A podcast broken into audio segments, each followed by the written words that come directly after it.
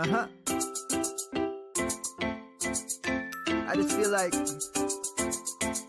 I've been around the block, ripping up fantasy stock, working around the clock. Look at the view from the top. Mm. Researching rookies a lot? No, I just be listening to pods. Yeah, one in particular. I'm just a messenger. Let me just pass on the rock. Uh, Browning, brunning, pruning. Pronouncing ain't what he's doing. What he's doing is not losing, but infusing you with new things. And there's Dennis the Bennett. The man is a menace. Yeah, building a dynasty. Some of the finest things. Promise you, you won't regret it. Mm. Slice a fox, coach it in pop, give him his props. Here is a thought, here is a box, and you cannot compare them at all, so don't even try. Careful with the news, but when you use a take, I take up Tony Fire, I mean dire, because anyone else is a huge mistake. Whoa, fantasy round table, fantasy, fantasy round table, yeah, fantasy round table. Come take a look at the crown, baby. Hey, fantasy round table, fantasy, fantasy round table, Woo. fantasy round table. Come take a look at the crown, baby. Go. What is going on, everybody, and welcome to another episode of the Fantasy Football Roundtable Podcast. It is Tuesday. Week two is officially in the books. We are moving on to week three as soon as we recap the Monday Night Football game between the Lions and the Packers. Matt, how are you doing on this beautiful Tuesday? Uh oh.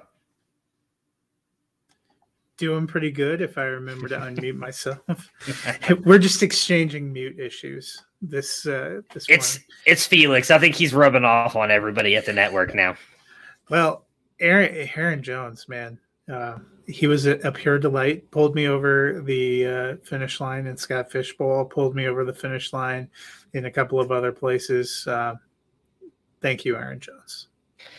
Yeah, I think a lot of people are either saying thank you or F you right now because he uh, cost a lot of people a win from what I've heard as well. Uh, his monster night, which we will get into here in just a minute, uh, really helped a lot of people and obviously um, hurt some people as well who was probably going in today like 30 points. Um, I'm good. Aaron Jones Oh, ain't going to do that. Uh, they were wrong. There was uh, in my my work league um, where there's always a lot of trash talking and, and competitiveness. Guy went into last night down 88 points. Had uh, Aaron Jones, uh, Aaron Rodgers, and Davante Adams. He won by like five or six. Wow. That's got to be something like you relish forever. So, we are going to break down that Monday Night Football game between the Lions and the Packers. And then we are going to give you guys our waiver wire targets here after week two, heading into week three. We usually do our rankings, uh, what we messed up on and what we got right. We will do that on tomorrow's episode, as Matt and myself will be back tomorrow to preview the Thursday night football game as well. So let's jump in and talk about that Monday night football game.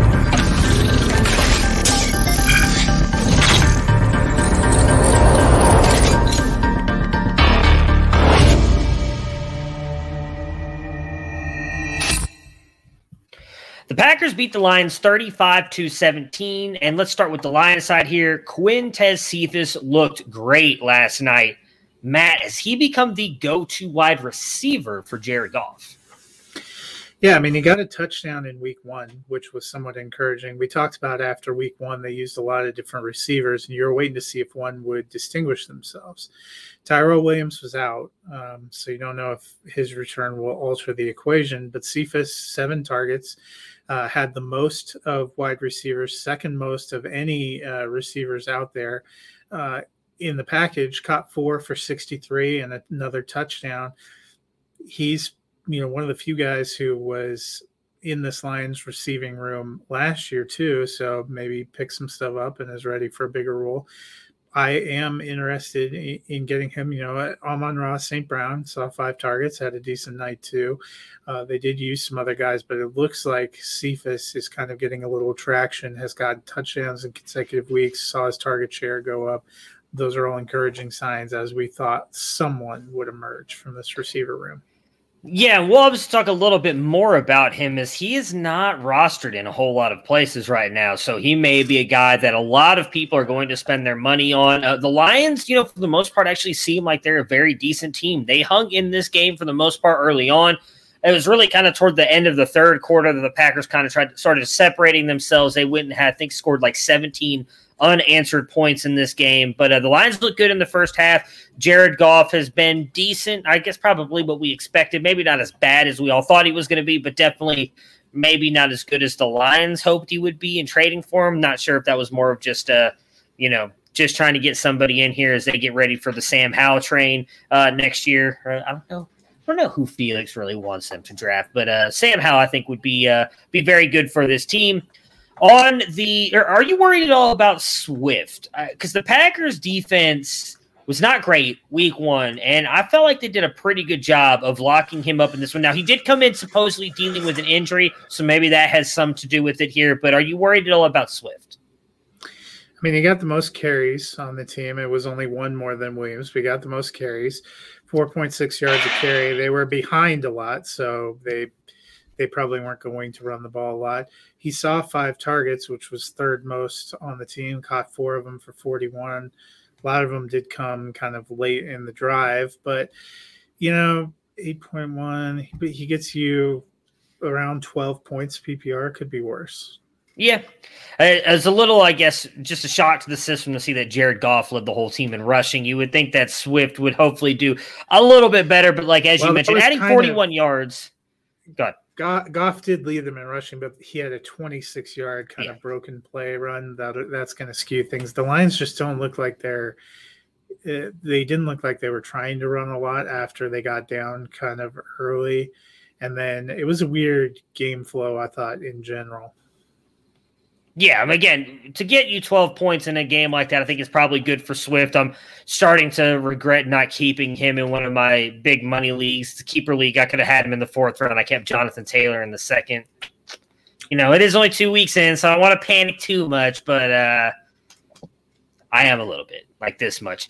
Um, well, gonna, I think I'd be more worried had Jamaal Williams gotten like a much larger share. Williams yeah. had fewer carries, had fewer targets, had fewer receptions.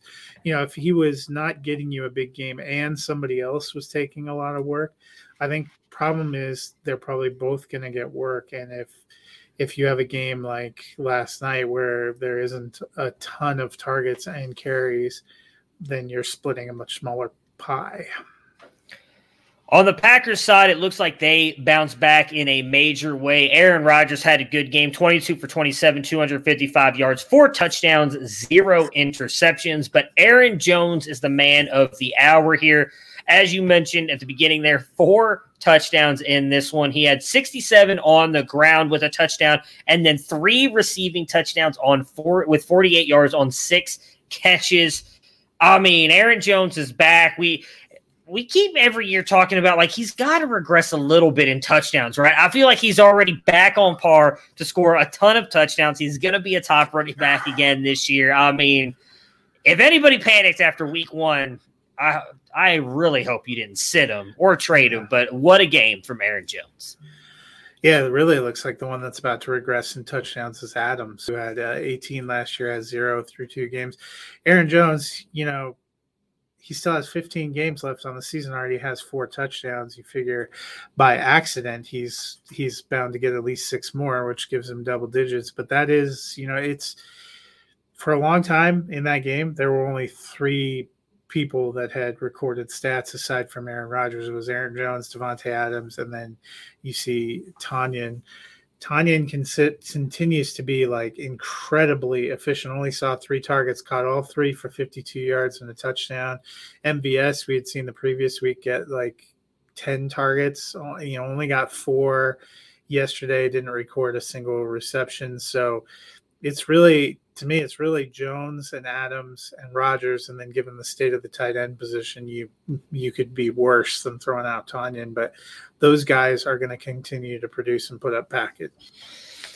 Yeah, I mean, just thinking about Davante Adams here, a lot of people complaining about him not getting a touchdown. I mean, imagine being upset the wide receiver got eight catches for 121 yards. Like, I think that just speaks to how good Davante Adams is and like the expectations he has set for all of the the people who roster him is just like you you're expecting more, and yet he still went out there and had like a massive day. I, I think Adams is going to be fine. Uh, looked good. Aaron Rodgers had that one beautiful bomb to him down the sideline. Uh, they definitely were trying to get him involved in the game. Uh, I was, you know, I'll, I'll channel my inner Dennis here and say that I was, you know, surprised how much they were trying to get MVS involved as well. They went to him yeah. a lot and yet they they really couldn't connect on it. But I do think that's you know a good thing for if you're an MVS, uh, if you have MVS on any of your rosters, that they were really trying to get him involved in this game. Yeah, and he had ten targets the week before in what was kind of a garbage game. So he's got 14 targets. That's a good sign. It seems like he and Randall Cobb kind of have distance. It's the shocking one to me. I I don't think Lazard's been out injured. No, he was he was in because I saw him uh, focus either week. Yeah. And then AJ Dillon, who we thought was going to be in for a big share, yeah. looks like the missing man formation right now. Yeah, Dillon, I, am not as worried for Dillon. I think just because of how bad week one was. And then when you have a guy like Aaron Jones going off the way he does, I don't think you sit him. I think you kind of ride the hot hand, and he was on fire last night. Now, Lazard was there because I saw him at halftime go up and give Jamaal Williams a hug. Because they, they were showing like a bunch of the Packers players going up and talking to Jamaal. So he was there. I was trying to see. I was I've got it pulled up. So he um he didn't even get targeted. No. So I don't know if he was maybe he was hurt, but he was in uniform. He had he had everything on when he went and talked to Jamaal. So but they, I mean, they only threw it 27 times, and 18 of those were to uh, Jones, Adams, and tanya Tonyan. For a long time, those were the only three that had any recorded yeah. stats. They weren't even targeting other people. Cobb, you know, a lot was made of his celebrating his big return. We haven't really seen a huge factor. MVS, they do seem to be targeting, haven't really connected. But aside from that, you know, it's not not a lot out there. That is correct. And so, folks, since I am a big dumb animal, I forgot to tell you guys that I, we are proud to be a part of the Pigskin Podcast Network. They've got a ton of great other podcasts on there. You can see the logo right up there to my, I can't even point right. We're not, I'm done pointing. Uh, but it's up here at the top of our stream if you're watching live. They have a ton of great podcasts football, baseball, hockey, fantasy, soccer, everything check them out. They are a great uh, network, and we are very proud to be part of them. And speaking of being part of them, we are now proud to be partnering up with DraftKings. Uh, week two of football is in the books, and so it's time to kind of review the tape and get ready for week three with the DraftKings Sportsbook, an official sports betting partner of the NFL. To kick off another action packed week, DraftKings is giving new customers $150 instantly when they bet $1 on any football game. Listen up because you don't want to miss this. Head to the DraftKings Sportsbook app now and place a bet of $1 on any week one on any week three game to receive $150 free in free bets instantly. If Sportsbook is not yet available in your state, DraftKings still has huge cash prizes up for grabs all season long with their daily fantasy contests. DraftKings is giving all new customers a free shot at millions of dollars in total prizes on their first deposit. Now, this is the most important part. Download the DraftKings Sportsbook app now and use the promo code TPPN to receive $150 in free bets when you place a $1 bet on any football game. That's promo code TPPN, the Pigskin Podcast Network, at the DraftKings Sportsbook and the official sports betting partner of the NFL. You must be 21 years or older, uh, New Jersey, Indiana, and Pennsylvania rest- uh, residents only, new customers only. A minimum $5 deposit and $1 wager is required per customer. Restrictions apply. See DraftKings.com slash sportsbook for details. All right, and we are definitely happy to be working with DraftKings as well. Uh, we will talk a little bit more probably about some DFS stuff on our Friday episodes. Let's talk about waiver wires. Um, or waiver targets, I should say, for week two. We'll start with the quarterback position. Matt, I mentioned this yesterday. Uh, probably much to all of our surprise, Teddy Bridgewater has attempted the most passes over 20 yards. Made a joke that he probably hasn't completed most of them, but he's still making the attempts at least. And that is all that matters. You got to shoot your shot, right? If you don't shoot your shot, yeah. you have no chance in completing it. Right now, he is sitting at 15%, 15.8% rostered as well as Taylor Heinicke, who is at 3%. What are your thoughts on these two QBs? Um, let's attack it from a single QB and a super flex league. Yeah, so I think uh, Superflex Bridgewater needs to be rostered. He's shown no signs he's going away. They got the Jets this week. I think it's going to be pretty good. I, I'm sure you haven't done your rankings yet. I just did mine today. I have him as QB 15 for the week. I think he's a super flex start. Um, you know, he hasn't. He's taking shots deep. Courtland Sutton looks good. Fant's looking good. They have Tim Patrick looking good. They have KJ Hamler looking good. They've seemed to be throwing a lot more than running, which I think is a surprise to both of us, especially given the quality of their running backs.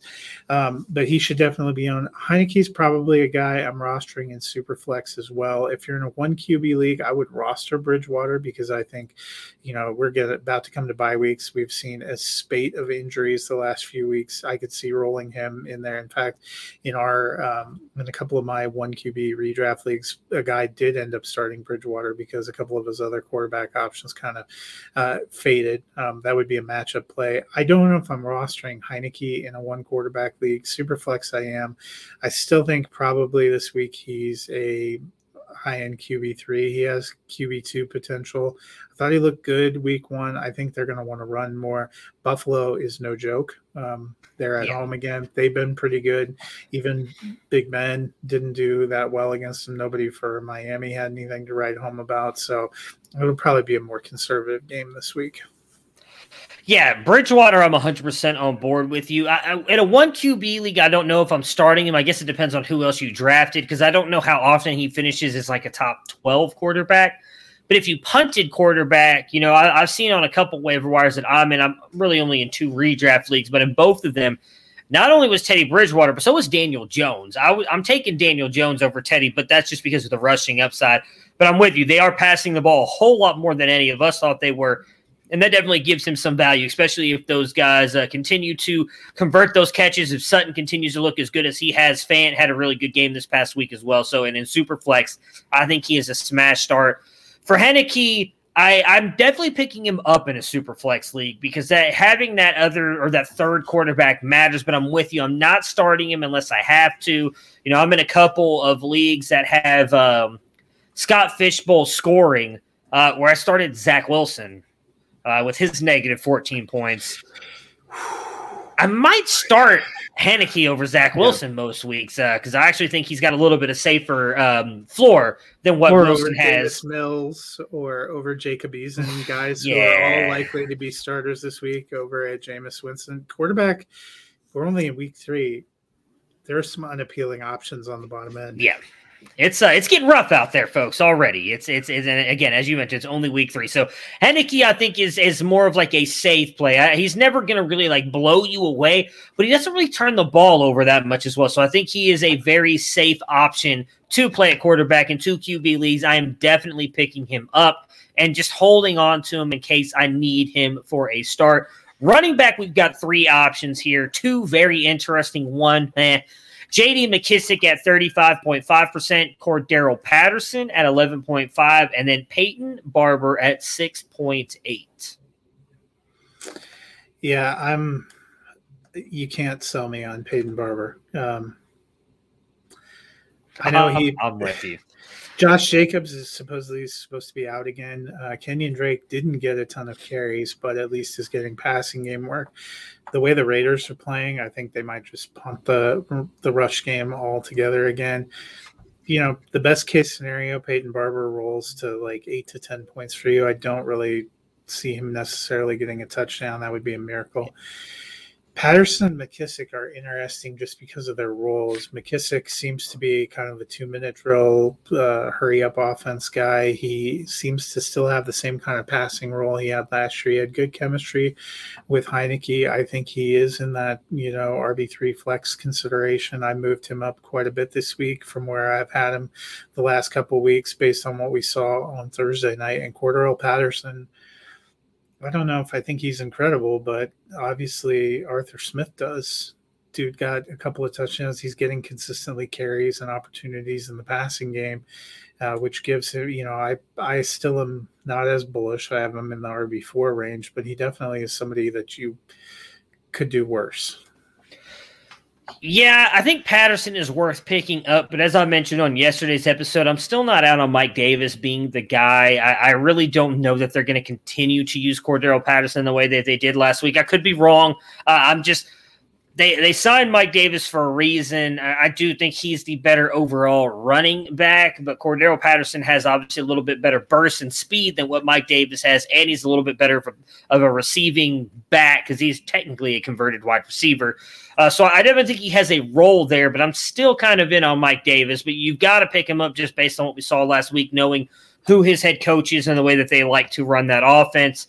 You know, McKissic is the guy for me. We saw last year he had a ton of value in that offense, and we all hoped that some of the receiving work he saw last year was going to transition to Antonio Gibson. That has not happened through two weeks. It still seems to be McKissic's show. Now, granted, Heinicke hasn't really seemed to want to dump off that much, but they were designing plays for McKissic when he was out there. So he's a guy I would definitely pick up, especially if you're hurting at running back uh, with some of the injuries, or if maybe you just kind of punted running back for whatever reason after your top guy, however you handled it. He's definitely a guy, especially in PPR leagues, I would be willing to go. I'd spend a decent amount of fab on him because right now – there's not really anything else good on the waiver wire, and I don't know outside. There's a couple like sleeper guys that I'm I'm thinking about picking up, but that's in deeper leagues. And then you're kind of hoping for an injury, like with Swift already dealing with an injury. You know, like uh, Jermar Jefferson's on my watch list because I think he could be someone who could be really good with Jamaal Williams. But you need one of those guys to get hurt. Jermar's not going to carve out a role with both of those guys there.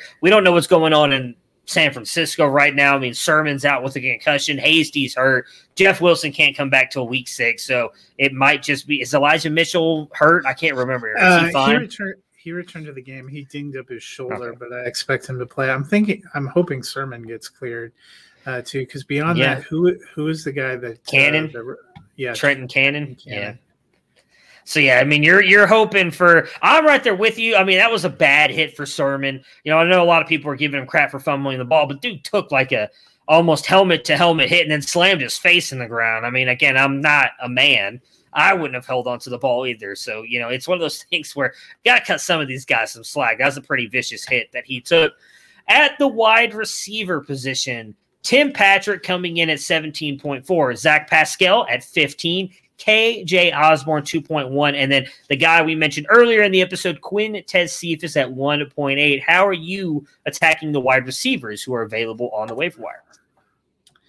Yeah, so you know Patrick, I think has looked pretty good. He's gotten um, touchdown looks in both games, uh, and you know we've seen him step up and be valuable before. He's for sure uh, the wide receiver two opposite Courtland Sutton uh, right now. Um, I think he should be rostered everywhere. Pascal, another guy, seems to just carve out a role. He's gotten touchdowns each of the first two weeks.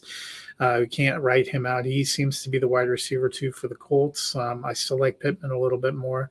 Osborn, we talked about it last week, should have probably gotten picked up. Uh, 2.1 suggests people didn't jump on that train. Um, he has been very good for Minnesota. They're probably going to be behind, behind a lot. He seems to uh, be getting targets and looks. And then Cephus seems to have jumped into that role of being the top target for now for Detroit. I would roster them all. If I'm putting it in priority order, I'm probably going Patrick, Cephus, Osborn Pascal. As, as part of me just cannot totally commit to Zach Pascal, but I also think Damn. with Carson Wentz having two ankle sprains, I think there's little chance he's playing this week. I think you're getting Jacob Eason, and I really want no part of the passing game with Jacob Eason. Yeah. Yeah, I mean, Michael Pittman took a major step forward in last week's game, too. But now with Jacob Eason going out there, I'm with you. I don't know that I trust anybody, including – unfortunately, like Jonathan Taylor, which just it hurts to say that. Uh, I, I, like Patrick. I mean, a couple years ago, he was having a really good season for the Broncos. Um, I don't know if I could ever roster. Well, you know what? It wasn't Tim Patrick's fault, so maybe I shouldn't hold it against him. But what, what was the year that they had Case Keenum as their quarterback? Was that 19, 18? I think it was 18. So night to 2018, yeah, I had a chance to go. Cousins' first year. Yeah. I had a chance to go for three championships in a row, and then Case Keenum decides to throw an interception over the middle. I had Tim Patrick on my team. I needed 0.3 points to my third championship in a row. It was intercepted, so it's probably more Case Keenum's fault, not Tim Patrick's. But uh, Tim Patrick has been very good for Denver when he has been asked to step up with the injuries. Um, and then obviously KJ Osborn and, and Cephus have just looked amazing to start off the season. And Osborn's a guy that I think I'm kind of more and more in on because these defenses seem to really be keying in on Justin Jefferson and Adam Thielen.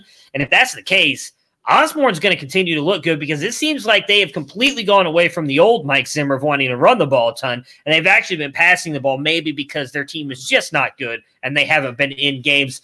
I would probably put Cephus and Osborn first, and then Tim Patrick, and I'm with you on Pascal last. I just don't. I can't see it. I, I refuse. And if I lose because I don't have Zach Pascal on my team, I'm okay with it. Like I just I can't I can't see it. You know, Patrick, I still think is going to be third in line. Now, maybe I could be, I mean, I think he's starting in line behind Sutton and Fant. I am encouraged, as we talked about earlier, the fact that Denver is throwing it as much as they are. So maybe he ends up getting that volume. But I think with Cephus likely being the one behind Hockenson, at least the one at the wide receiver position, and then just what Osborn has done the past two weeks, I think I'd rather take a shot on one of them. But I'm with you. I'd rather I'd, I'd roster all three if I can, and I'd put them in whatever order you can to get them. I'd be happy with all of them except for Pascal and he's probably going to end up being the best out of all of them because we just crapped all over him in this segment. Yeah, Pat, uh, Patrick had four targets on Sunday, which doesn't sound like a lot, but was actually the third um, most on Denver, but it's not even just Fant they're using. They're using Albert O uh, at tight end. He had four targets too. I've been dropping him in my tight end two rankings. He had four targets in both games, uh, and he's been incredibly efficient. He has seven receptions, two touchdowns, uh, just under 80 yards on eight targets. That is. That's actually uh, very, a lot better than I thought you were about to read. Speaking of the Broncos, since we're here, before we get to the tight ends, did you see the news about Bradley Chubb? That he hurt his ankle? He is getting surgery, arthroscopic surgery. I mean, he looked like he had the smell of a multi game miss when he came out. So he hurt his ankle. That's why he didn't go week one. It was tentative about week two. He went in, he came out. Um, pretty early in that game and slammed his helmet on the ground. That is never a good sign to me. Uh, but Denver, no, yeah, they, it's not. Their depth is being tested. You know, Ronald Darby went on IR, which already thinned out their corners. It looks like Josey Jewell tore a pec. I think is what they think. Um, yeah, I saw that he's gonna be out for the season. So they get Zach Wilson this week, so I still think three and zero. Oh. It's after the. I always thought yeah. Denver was going to start hot because Giants, Jaguars, Jets, and you're talking about Fangio knows how to scheme, and we have some really good defensive players going against, uh, you know, Daniel Jones. I'm going to give credit; looks better than I thought, but going against rookies, you know, and even before Wilson struggled last week, I thought that was going to be good. After that, reality comes home a little bit more. We got the Ravens. I want to see what Denver looks like against the Ravens before I start to get too excited. Yeah, that could be a very good game. we usually talk about defenses being the get right game for offenses. Zach Wilson and the Jets are the get right game for the defense. So you know that's a definitely if you if you know if you've got De- if Denver's defense is on your waiver wire, pick them up this week because they're yeah. I mean, I'm ranking them I'm ranking them as my number one defense because Surtain looked really good week one. They yeah. still have Fuller. They have two incredible safeties up over the middle. And Von Miller has looked like Super Bowl 50 Von Miller. He has three sacks in two games, even without Chubb in there. All right. So last but not least for us today, the tight ends. Pat Freiermuth coming in at 5.8% rostered, and good old Maxx Williams back from the dead, 0.000001% rostered. How are you attacking the tight ends here? You know, um, so Freiermuth is probably more of a pickup in redraft because I find it hard to believe he wouldn't be rostered in Dynasty. He was one of only a couple of tight ends, seem like sure bets. What is interesting to me about him is we thought it would still probably be more of an Ebron season, and you might see a passing of the torch like Jimmy Graham to Cole Kmet toward the end of the season. But it already seems like Freiermuth is a bigger part of the offense. Ebron only had two targets, no receptions last week. Freiermuth targeted four times, more times, caught all four passes seems like he might be uh, already the the tight end to go to in Pittsburgh.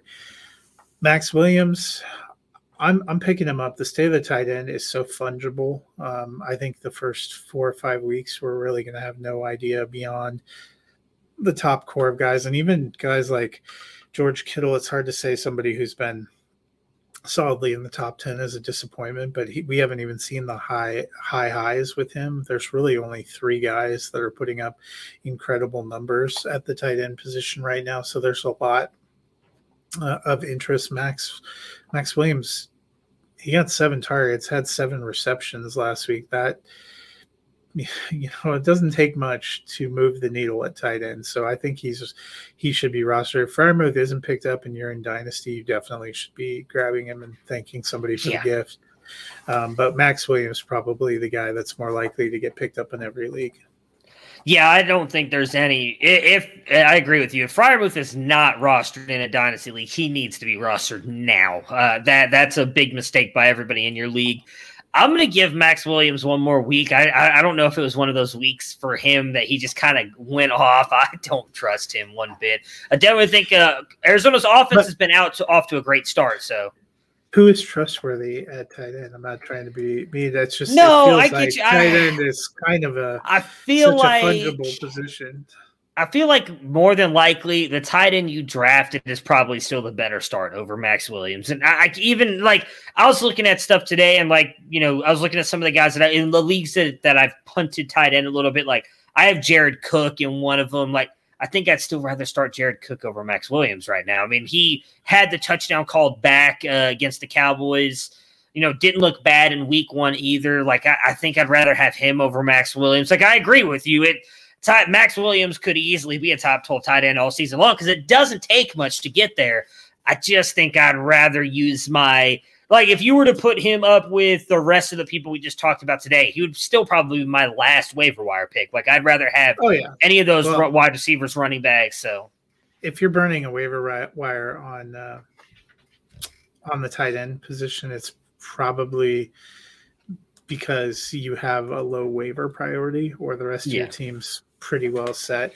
But I mean, I, I don't see a, harm in Ross in, in the early season going. So, you know, we thought Firkser was going to be a big target. He didn't do much in week two, was out in week or in week one, didn't do, uh, was out in week two. You know, maybe that's a guy um, I'm dropping to go get a Maxx Williams or a Juwan Johnson. Adam Trautman was a big popular pickup. In Dynasty, you shouldn't drop him, but if you're in redraft, he doesn't look like he's getting a great consistent target share. So I might rotate away. A, a lot of people punted on tight end, or if you're in leagues like some of the the leagues I'm in with you know, with players that maybe aren't like us that spend every waking hour looking at fantasy football, people in those leagues roster two and three tight ends. So you may be down to some grim options. You know, I couldn't bring myself to take a bunch of tight ends in my work in my work league, but now, you know, if I see a guy like Maxx Williams and I have a slot, I may stash him because there isn't going to be anything on the on the wire because people collect positions they feel like they need to have backups. Yeah. So there's two tight ends I see. I'm just kind of looking at different services to see Austin Hooper at 48%. That he might so he might be available in the fact that he's not over 50 that I would probably look at. Then there's another guy, and I feel like I might get you a little bit excited here because he's a guy we both have believed in. He's had two very good weeks so far. Dawson Knox at 6%. Would you take him over either one of those in redraft specifically? Uh, because right now, he had six points in week one and 8.7 points in week two. And I'm pretty sure in week one, he had a touchdown called back, if I'm remembering correctly, due to a holding call. He got the touchdown last week. I know I saw that. Are we backing on Dawson Knox? Because I kind of feel like Gabriel Davis really hasn't taken that step forward we hoped he would. So it really seems like maybe Dawson Knox is working his way up to the three. I don't know. I'm starting to talk myself back in to Dawson Knox, and I didn't think I was going to be here, but I kind of am right now. Yeah, Knox has been really efficient. He only had three targets last week. One of them ends up being a touchdown reception, two for 17. In Dynasty, I think he should still be rostered. In redraft, I, I'm putting him, you know, there's potential. I maybe it's I feel about him like sometimes we felt about Chris Herndon. Like I w- have wanted him to be good for so long, but we we haven't seen consistency. That now even when I see bright lights, it's almost like how you feel about Tyler Higbee. Like you know, fool me once, shame on me. Fool me twice, shame on me. Fool me three times, I might as well quit what I'm doing and no longer analyze the game. So I'm right. I, you know, Buffalo's passing game and Buffalo's offense in general has been weird the last two weeks. We aren't seeing like you know they were an incredible passing offense last year. The first week they struggled to get on track. Last week I don't know if it's because they were just destroying them. They seem to run more. Um, I still don't know what Buffalo wants to be. Yeah. I, I don't know. I feel like if you don't grab Knoxville this weekend, he has another big week. He's going to be the top tight end target. Yeah, they're after week Washington. three. So they're playing Washington. Washington is better in the linebacker and safeties, at least appeared to me, than they are at the outside yeah. corners. I feel like this is a potential game where we finally see Diggs and Emmanuel Sanders and Cole Beasley do what we've thought they were going to do because the strength of Washington's defense should be the line through the middle. They're weaker right. on the outer bounds, um, so that may dictate a little bit. Miami, on the other hand, seem like they are strongest on the outer bounds and a little bit weaker when weaker you come to middle. the core, and maybe yeah. that's been dictating the way they played. All right, so that will do it for us today. Nice, quick, easy episode. Matt and myself will be back again tomorrow. We'll talk about what we got right and what we got wrong in week four, any updates on news or injuries for the NFL, and then we will preview the Thursday night game, the incredibly sounding Thursday night game between the Carolina Panthers and the Houston Texans. I, I need you to prepare all of your glowing recommendations about Davis Mills because we know the Davis Mills era is here for three weeks because they have no intention of playing Watson and. Tyrod went to IR. I will bring all of the uh, best analysis that I can on the wildly overrated Davis Mills for you guys tomorrow. Prepare for glory! I want to know if you got your popcorn ready you got your popcorn ready. I came out the womb, I was ready. And he's hit the end zone for an unbelievable touchdown. I would be honored if you played football for this team. Throw it up above his head. They can't jump with me. God, leave. Oh, they tackle him at the 40-yard line. Who can make a play? I can. Who can make a play? I can.